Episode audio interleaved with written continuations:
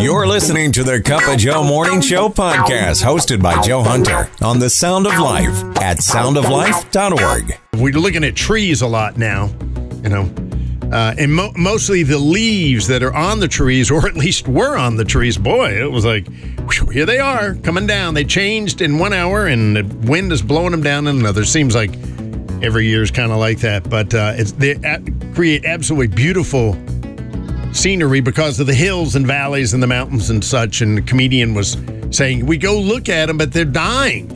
The leaves are just dying. Said, I said, Yes, they are, but the trees are not dying. That's the thing that's important to remember. I know I get a little too serious now. No, that they're they're shedding the leaves to keep the trees alive. And they used to think that trees were competitive, that they competed to get position, you know, and get the light and all that. And biologists now say that trees are actually social. They're not competing, they have a community.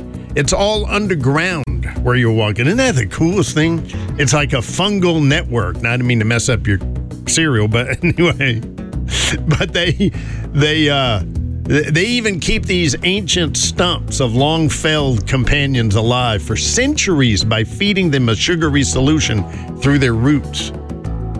More you learn about God's creation, I'm telling you, if there if there was ever a true statement, I mean, you know, there was never a truer statement in the Bible that the creation just screams really at creators. Amazing.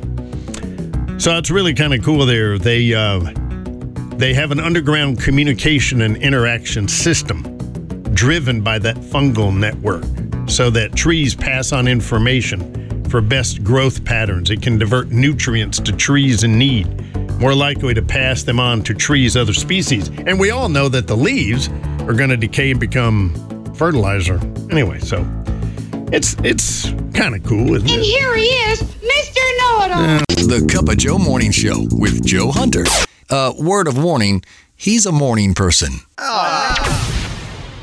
What'd you learn in church over the weekend? All righty. Self help industry is booming. I mean, I didn't actually learn that, but I was reminded of that in church. Yeah. Because the thing is, you can't better you. You can't better you. God takes you and rebirths you, saved through grace, as Paul said to the church in Ephesus. You can't boast.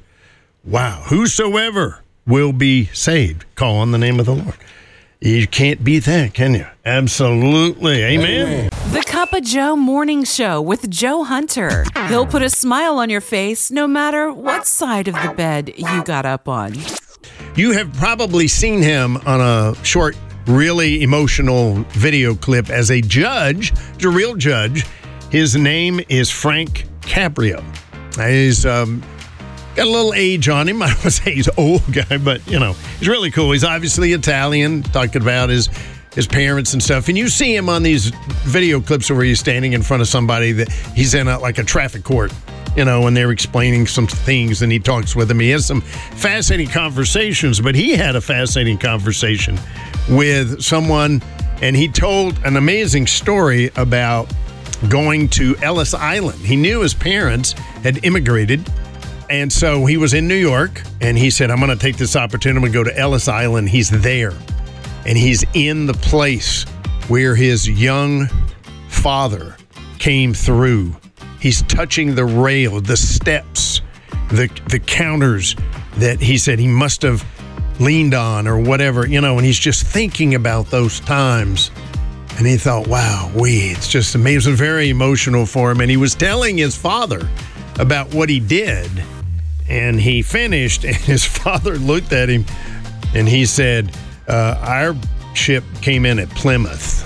The Cup of Joe Morning Show with Joe Hunter.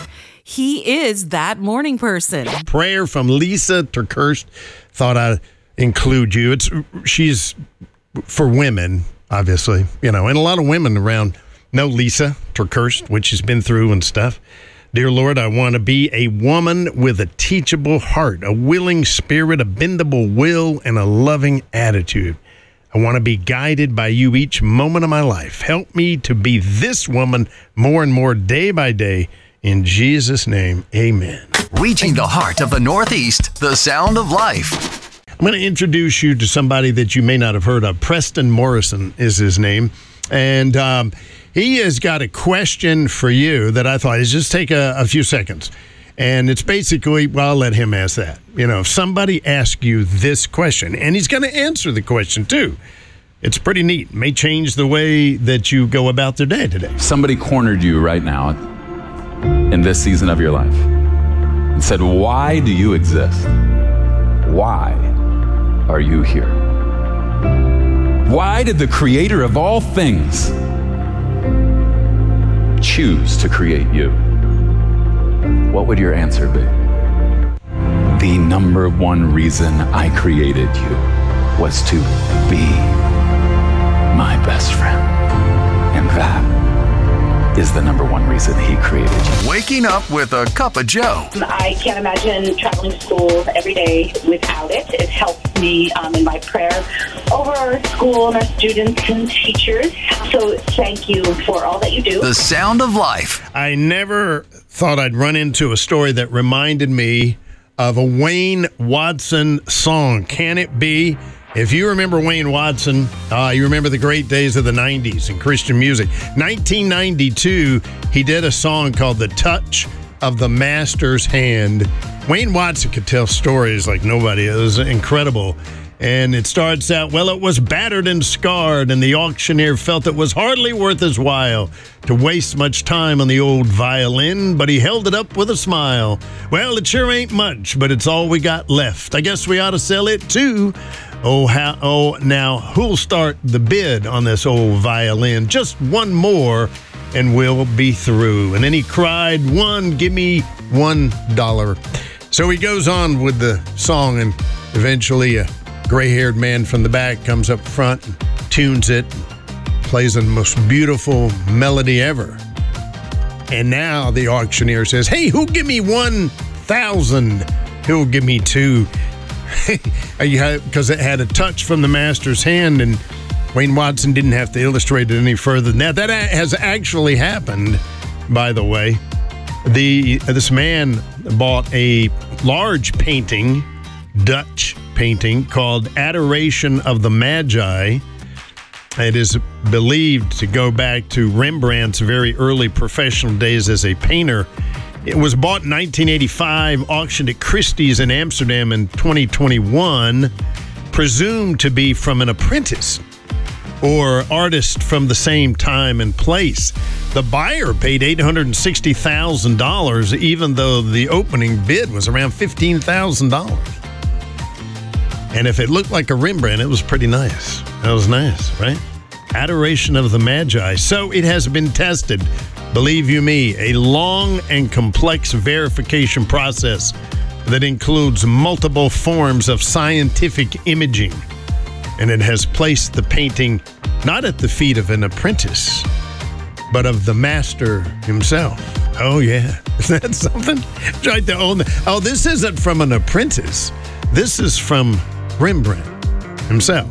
Painted that. Well, the price has gone up a little bit, as it always does when you have a touch of the master's hand. Now we're going to be starting at about 18 million. That's what we're going to be starting. You've been listening to the Cup of Joe Morning Show podcast on the Sound of Life, the Hudson Valley's 100% listener funded Christian radio station. For more information on upcoming events, contests, to ask for prayer, and to become a member of the Sound of Life family by supporting the station, visit us at soundoflife.org.